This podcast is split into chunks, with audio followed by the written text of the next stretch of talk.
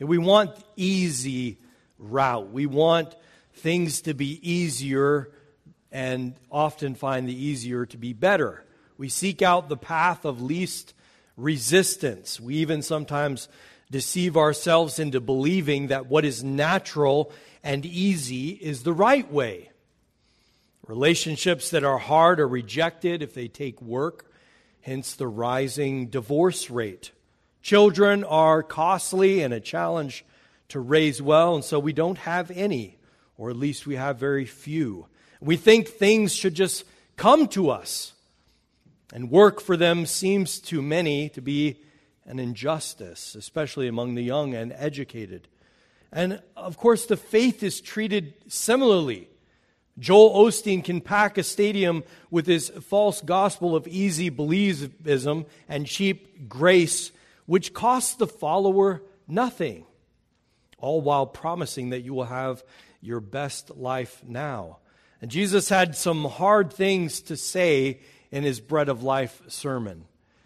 Hard enough to cause some to question their allegiance to him, re examining whether they will continue to follow him.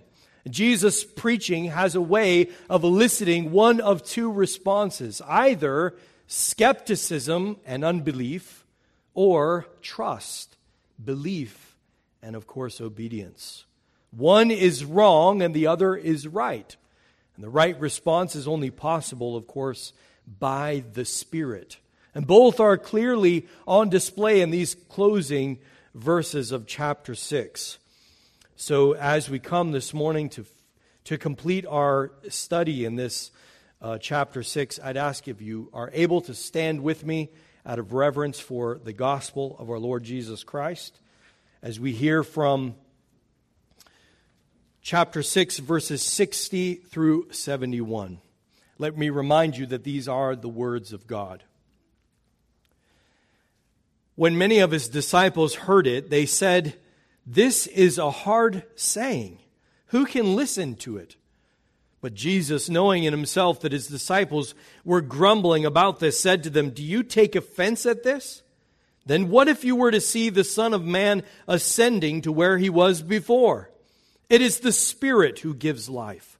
The flesh is no help at all. The words that I have spoken to you are spirit and life. But there are some of you who do not believe. For Jesus knew from the beginning who those were who did not believe and who it was who would betray him. And he said, This is why I told you that no one can come to me unless it is granted him by the Father. After this, many of his disciples turned back and no longer walked with them. So Jesus said to the twelve, Do you want to go away as well? Simon Peter answered him, Lord, to whom shall we go? You have the words of eternal life. And we have believed and have come to know that you are the Holy One of God. Jesus answered them, Did I not choose you, the twelve? And yet one of you is a devil. He spoke of Judas, the son of Simon Iscariot, for he, one of the twelve, was going to betray him. This is the word of the Lord. Let's pray together our gracious and almighty God and Father of our Lord Jesus Christ. We give you thanks, Father, that your Spirit draws us to the life giving words of Jesus Christ. And Father, as we come to consider the hard sayings of Jesus, knowing the costly nature of what it means to follow Jesus Christ, may you work that kind of faith and obedience deep into the heart of your people so that they may respond to the difficult things that Jesus calls them to do. We pray this in his strong name, and amen. Amen. You may be seated.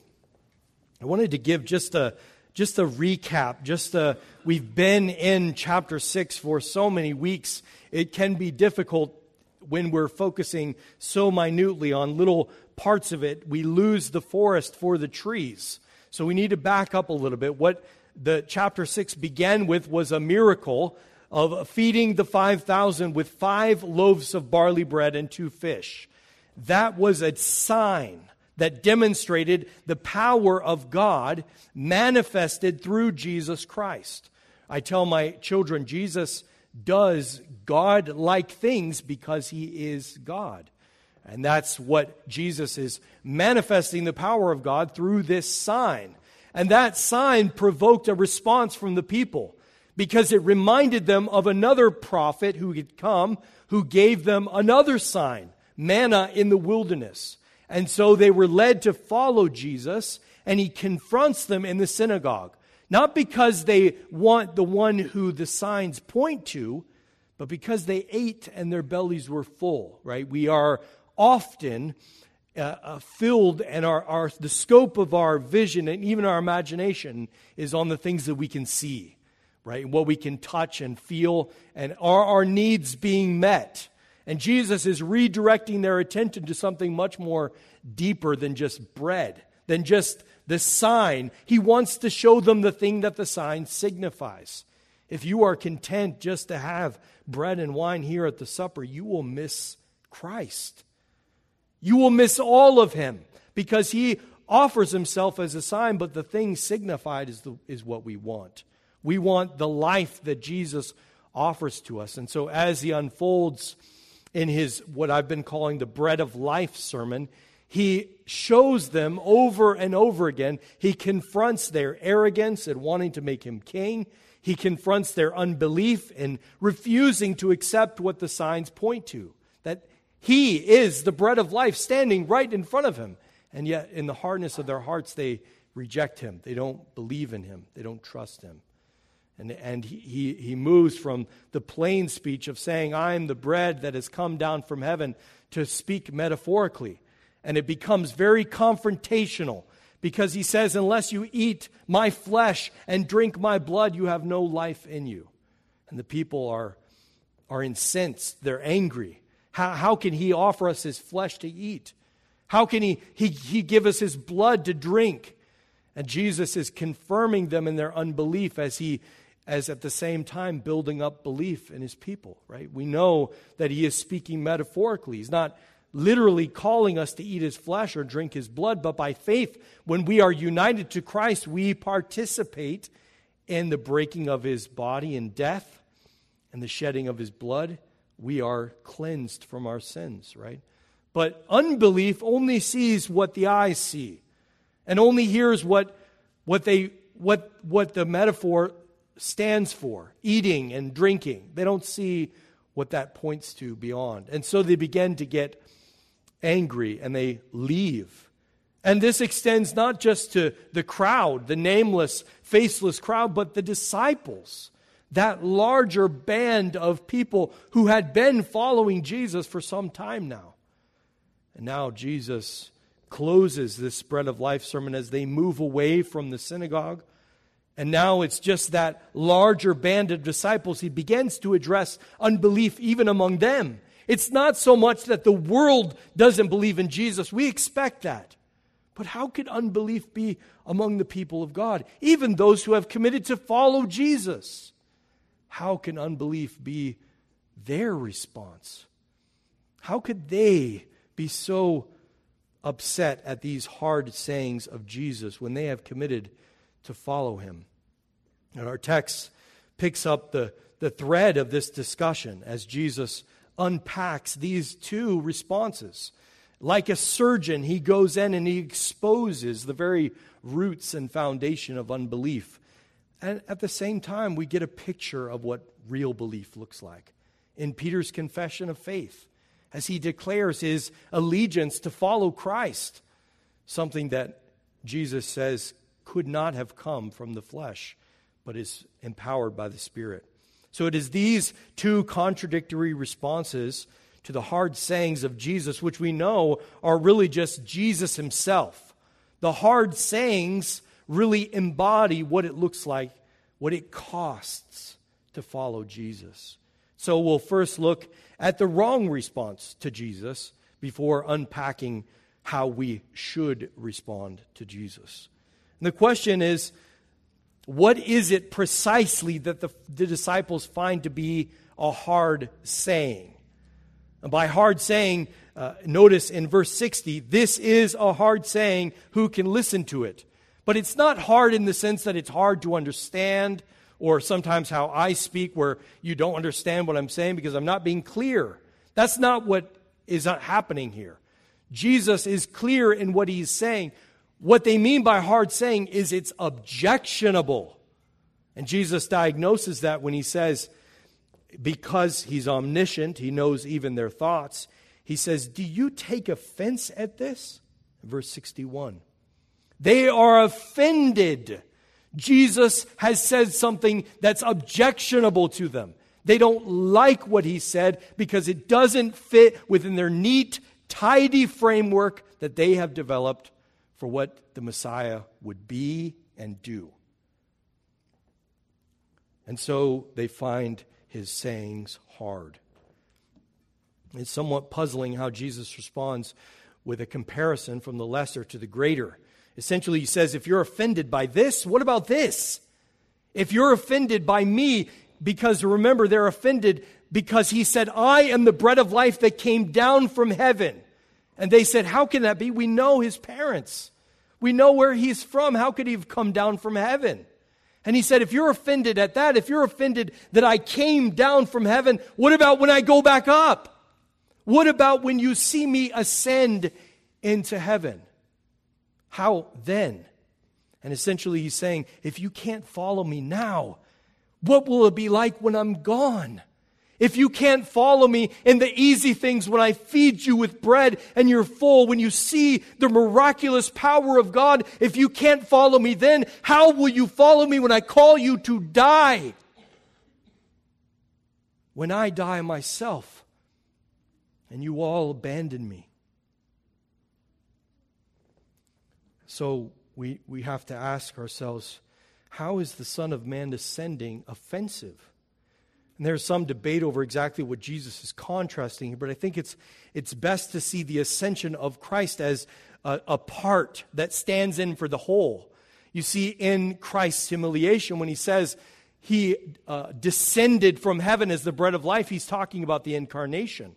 He's talking about the humiliation of leaving his father's throne room and all the glory of angels and the majesty of being in God's presence to dwell with sinful people in a sinful, fallen, and broken world. That's his estate of humiliation. And he descended all the way, not only from the heights of heaven, but all the way into the grave, all the way into death. And the second part of that is his exaltation, rising up out of the grave, walking as a witness to his disciples so that they may bear testimony to his life but then finally ascending to his Father, where he sits at his right hand. And then, of course, this exaltation also includes his returning again in glory. Jesus is comparing these two states that he will be in his incarnation, but also his resurrection and exaltation to the Father's right hand. The point that Jesus is making is that you are, if you are offended when I came, you're going to be much more offended when I go, when I leave. If you stumble over the incarnation and death, how will you ever take my resurrection? How will you ever believe that I have ascended up to the Father? If you don't believe that I'm standing here today, having come from the Father. Now, it's not, it, it, and the point is that if, if the sign scandalizes you, right? Then what about the things signified? If, the, if you're scandalized by his call to eat his flesh and drink his blood, then what about his call for you to die, to follow him by taking up your cross and dying? Not in any way repudiating his, his just preached sermon, Jesus zeroes in on the problem of unbelief, which is a reliance upon the flesh. He says in verse 63 it is the Spirit who gives life. The flesh is no help at all. The words that I have spoken to you are spirit and life. Now, why, after just telling them that his flesh is the true life, does Jesus then say it's not by the flesh? He's not undermining everything he just said, but rather he's establishing that to receive his flesh is not a matter of human ingenuity or rational thought or hard work, but it's the result of the Spirit at work in us. We will come back to this when we look at the right response to Jesus' sermon. But for now, I just want you to notice that again, Jesus, he peels back the curtain to see what lies behind unbelief. He says in verse 65, And this is why I told you that no one can come to me unless it is granted him by the Father. Why is it that some of his disciples don't believe? The Father has not gifted them to the Son, as we talked about under, under uh, verse 36. However, the fact that the Spirit does not draw some does not give them an excuse for their unbelief. Everyone will be held accountable for their reception of the message of the gospel. The gospel is preached indiscriminately to all. Whether or not you receive it, you bear responsibility for that. There is no excuse for not responding to Jesus in faith. And all those who refuse will be held accountable for their unbelief. And this is what Jesus is getting at in verse 62. In many ways, the ascension of Jesus will be a vindication that what he said was true. It will confirm, right? As he ascends up to the Father, those who scoffed and said, There's no way that he came from the Father, will be shown to be liars, and God will be proved to be true. Jesus will have vindicated himself, and those who persist in their unbelief will be condemned because they refuse to accept his testimony as true. But it is the Spirit that gives life. And Jesus recounts this in more intimate setting of his larger band of disciples, his, his earlier point concerning that divine election. He wants them to understand. Why is it that some don't accept what I hold to be so life giving and true? That is because his bread of life sermon will test the loyalty and devotion of many of his disciples, among which some are the devil. And keep in mind, at this point, he's not addressing the crowds, but those who are in some deeper way his disciples. And just as uh, all Israel is not Israel, but only those who are, have their hearts also circumcised, so also not all disciples are true disciples. There will always be tares among the wheat, goats among the sheep, and even wolves in sheep's clothing.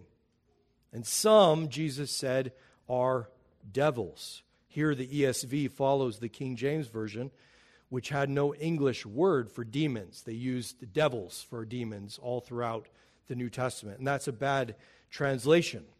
When really, devil, which means slanderer or false accuser in the New Testament, always refers to Satan and is to be seen as a proper name. It should be translated then, one of you is the devil, not a devil. There are not multiple devils. And just as uh, the latter example at Caesarea Philippi, after Peter's great confession in Matthew 18, Jesus rebukes Peter, saying, Get behind me, Satan. What he means is one of you is driven and motivated by Satan himself to betray me as we may rightly say that all unbelief is satanic. For he has, he has been from the beginning telling lies about God, an, an attempt to lead mankind away from a right relationship with him, which we may call faith. He has been enticing men not to have faith in God. He has been lying. And as sin spread to all men through that first sin of unbelief, now all are born that way so that unbelief becomes the de facto state of us all. We are all born in sin. We're all born responding to God in unbelief.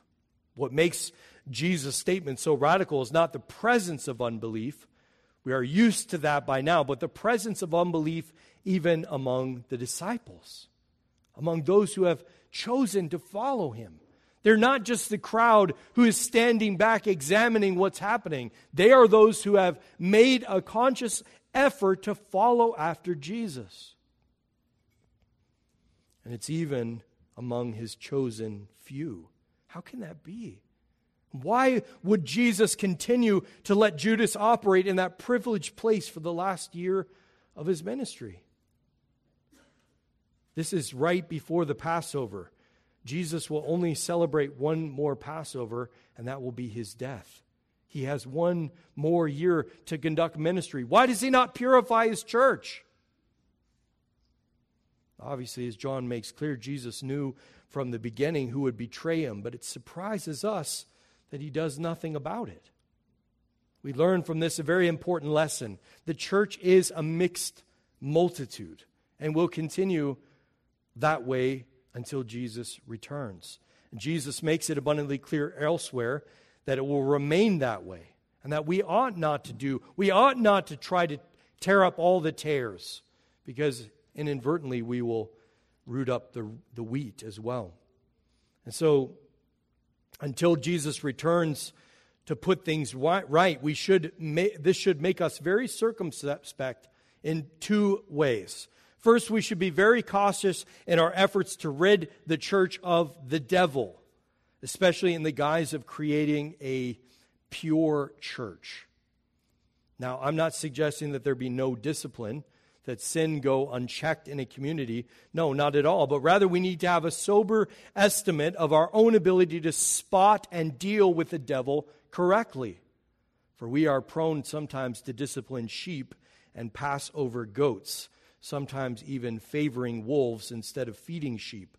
And sadly, we are prone to uproot wheat and cultivate tares, produce tares. We just do not always get things right. But Jesus did not seem to fuss too much over creating a pure. Remember, this is the archetype of the church, his little band of disciples.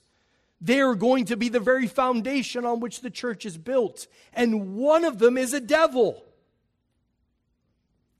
We fuss too much over creating pure churches, and that's how cults begin. And while Paul tells us that factions must exist in order for the truth to become evident, we can safely say that schism is satanic. And we Presbyterians are greatly guilty of this so are all Protestants. When we have 45,000 denominations, you can be sure that Satan is at work in the church to divide us. though Jesus' penetrating remarks concerning unbelief, we learn something of the wrong response to his hard sayings. We learn something of the wrong response to Jesus himself, which has less to do with the hard things that he says and more to do with who he is and what he came to do.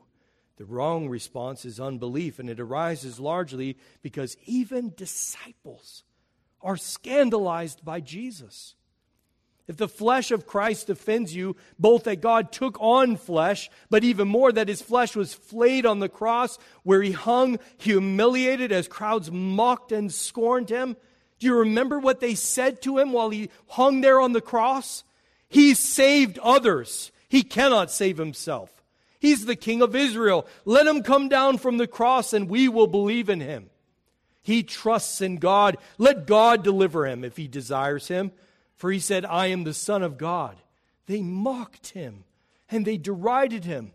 Because how could God come and take on flesh? And how could God die for his people? Does this does the cross scandalize you? Are you offended by Christ and his sayings? The warning is not just for the nameless, faceless crowd, but it extends to you, his disciples. Those he was most intimate with would betray him, and then on that dark day, all turn away and depart from him. All but John. Will you? When Christ calls you to do hard things, to take up your own cross and endure the scandal of public shame and humiliation because of your identification with Jesus Christ, possibly even to the point of death, will you then turn away? Or maybe the hard thing is just loving your spouse. Maybe the hard thing is just being faithful on your mundane, ordinary job. Just being honest in a world filled with lies. Just being faithful to your wife all the way until old age, until the Lord takes you. Maybe the hard thing is just standing firm in the face of opposition and saying, Jesus is Lord. Maybe the hard thing is claiming a boy really is a boy and not some social construct. And maybe you might have to stand up to your own children bullying you to conform.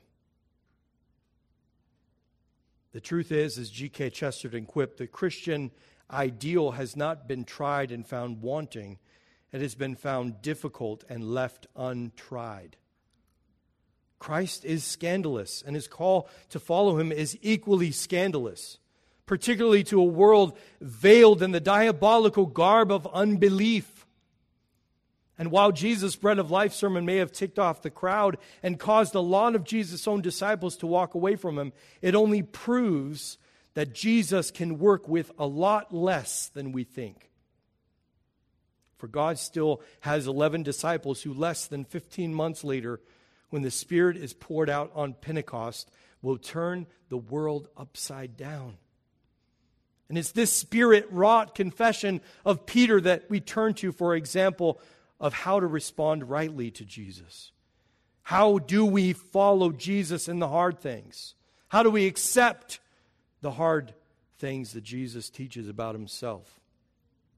Does the omniscient Jesus really not know if the 12 will go away too? Notice in, in verse. Uh, in verse 67, Jesus said to the 12, Do you want to go away as well?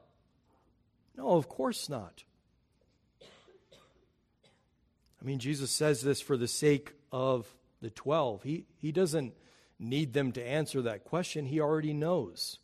He's saying that for our sake and for their sake, because it's the question that we need to ask ourselves. He knows the end of the story, even as we do. We know what the disciples are going to do.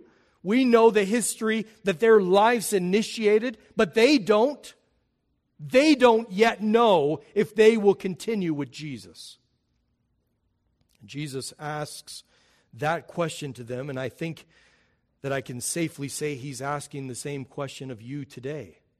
Do you want to go away as well? Jesus, after every hard thing, after every hard saying that Jesus utters, every offensive, scandalous word concerning the cross of Christ and the suffering that the Christian life affords, and the increasingly in this post Christian world, after every fresh apostasy or popular deconstruction narrative of the faith, we hear Jesus ask this question again. Do you also want to go away? And you have to love Peter. He's the unelected spokesman for the group, or, or else he's the one who just says whatever he's thinking at the moment. We all know people like that. But in his sometimes impetuous boldness, we see the outline of the right response. Notice in verse 68 Simon Peter answered him, Lord, to whom shall we go? You have the words of eternal life, and we have believed and have come to know that you are the Holy One of God. There are at least three parts to the right response of Jesus. First is a deepened and growing understanding of who Jesus is. Secondly, it's a recognition that there's no other place to go, i.e., that there are no other good answers to life's questions. And the third is the result of both of those is that there is a stronger allegiance to follow Christ. First, then, believing to know and knowing to believe. Faith grows in proportion to the object of our faith growing. You can describe the growth of faith as a, a helix coil. We're constantly spinning around, hopefully moving upwards from faith, from believing to knowing, from knowing more and believing more, from knowing more and believing more, up, further up, and further in, as C.S. Lewis said. And notice that Peter's confession includes a perfected believing We have believed in you and have come to know that you are the Holy One of God. Often in John, these two are nearly synonymous. But I, I think it is better to see them as mutually re- reinforcing each other each building upon the other. Faith leads to understanding, and understanding leads to a deeper faith, which leads to a greater understanding, and on and on as we grow in our faith.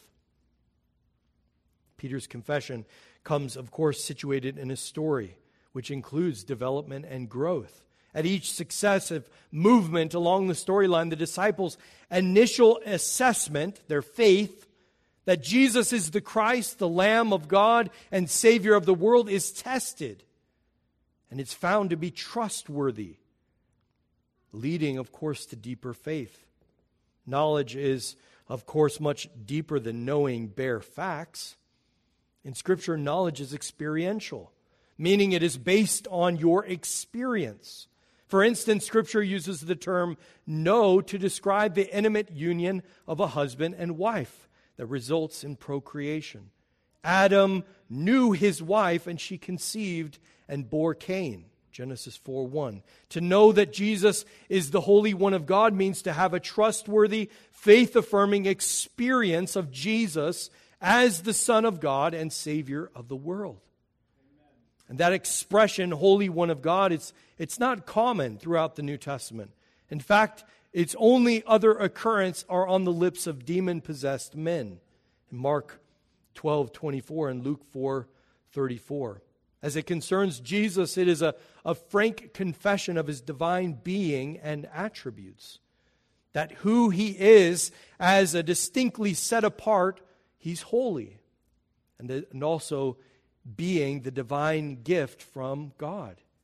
The Father sent the Son to be the Savior of the world.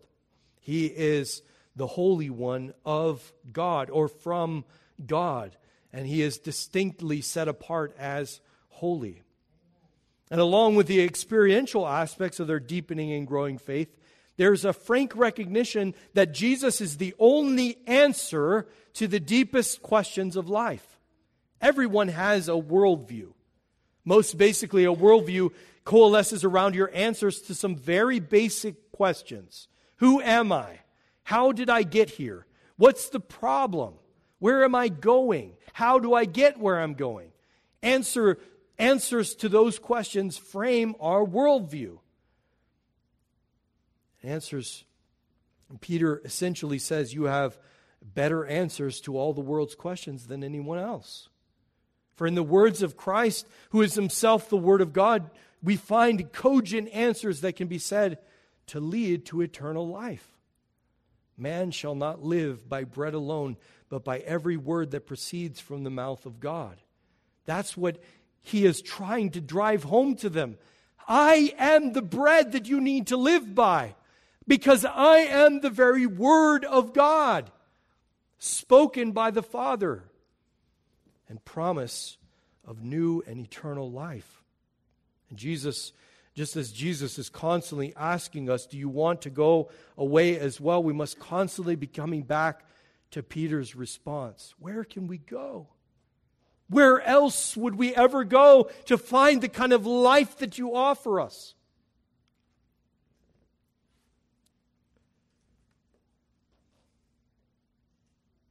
For that initial commitment to follow Christ that the disciples all made that initial commitment will often face doubts as our faith is tried. And often enough, we will look outside of Christ to find answers to our deepest question.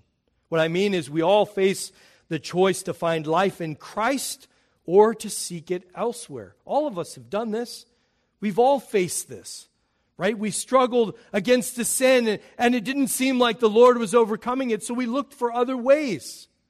We look for other substitutes for Christ, functional saviors who will get us through life's suffering and challenges. Whatever it is, whether we're driven by our appetites or we look for it in relationships, we're always we're always confronted with a choice whether Jesus will be our savior or we will substitute him with somebody else. And the result of this confession of Peter's is a stronger commitment to follow Christ, an enduring allegiance. You hear Peter's resolve to follow Jesus in his declaration that only Jesus has life because of who he is. And that resolve will be tested in a very foundational way when Christ is arrested and tried. Will Peter publicly identify with Jesus? Even if Peter is not offended at the bread of life sermon, there will come a time when something does offend him. And Peter will affirm three times that he did not even know Jesus.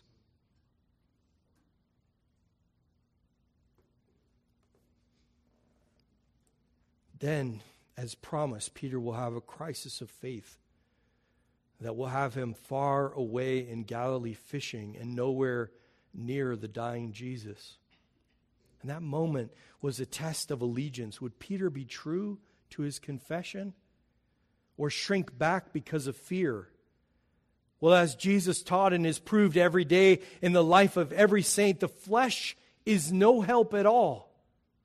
Only the Spirit can give life. Only the Spirit can unite us in an unbreakable bond of ever deepening faith. Only the Spirit can equip you to endure the hard things that Jesus calls you to take up your cross and to die daily. But Peter, confident as he was that he would never deny Jesus, even if it cost him his life, he needed to come to realize that his desire was good, but it was rooted in the flesh. Only the Spirit could give life and the ability to make his confession a lived reality. In fact, that would not be the last time that God would teach that lesson to Peter. As the early church wrestled over the Jew Gentile relationship, the Apostle Paul had to issue a very stern rebuke to Peter. For out of fear of men, he had shrunk back from eating with the Gentiles. And in that way, he was, he was about to unravel the gospel, which had united Jew and Gentile in one new man, the body of Christ. Paul rebuked him to his face because he stood condemned. Peter, along with, but in the end, Peter, along with every one of the 11 disciples, except for John, gave the last full measure of their devotion as they willingly suffered in death for their faith. Peter himself was crucified upside down out of respect for the Lord, and so proved with his life that even death could not scandalize him and entice him to depart from him who has the words of eternal life. No doubt, right before his death, he was offered a way out. Just pay homage to Caesar. And Peter said, No. No. I will be faithful to my Lord because where else can I go to find the words of eternal life? And it's only that kind of spirit wrought faith that enabled him to endure being hung upside down on the cross because he loved Jesus and he knew that there was no other place for him to be. We have spent a, a considerable amount of time in chapter 6 of John and the events surrounding this miraculous feeding of the 5,000. And there was much marrow for us to draw out of this rich chapter, but it comes down to one simple idea. The bread Jesus miraculously feeds them with, and the manna God fed their fathers in the wilderness were signs. They were all signs pointing to Jesus. And Jesus makes it abundantly clear in point after point that He is the substance that those signs pointed to. He is the bread of life. And we get so distracted looking for life in so many other places, but it cannot be found there. Only in Jesus is true life found.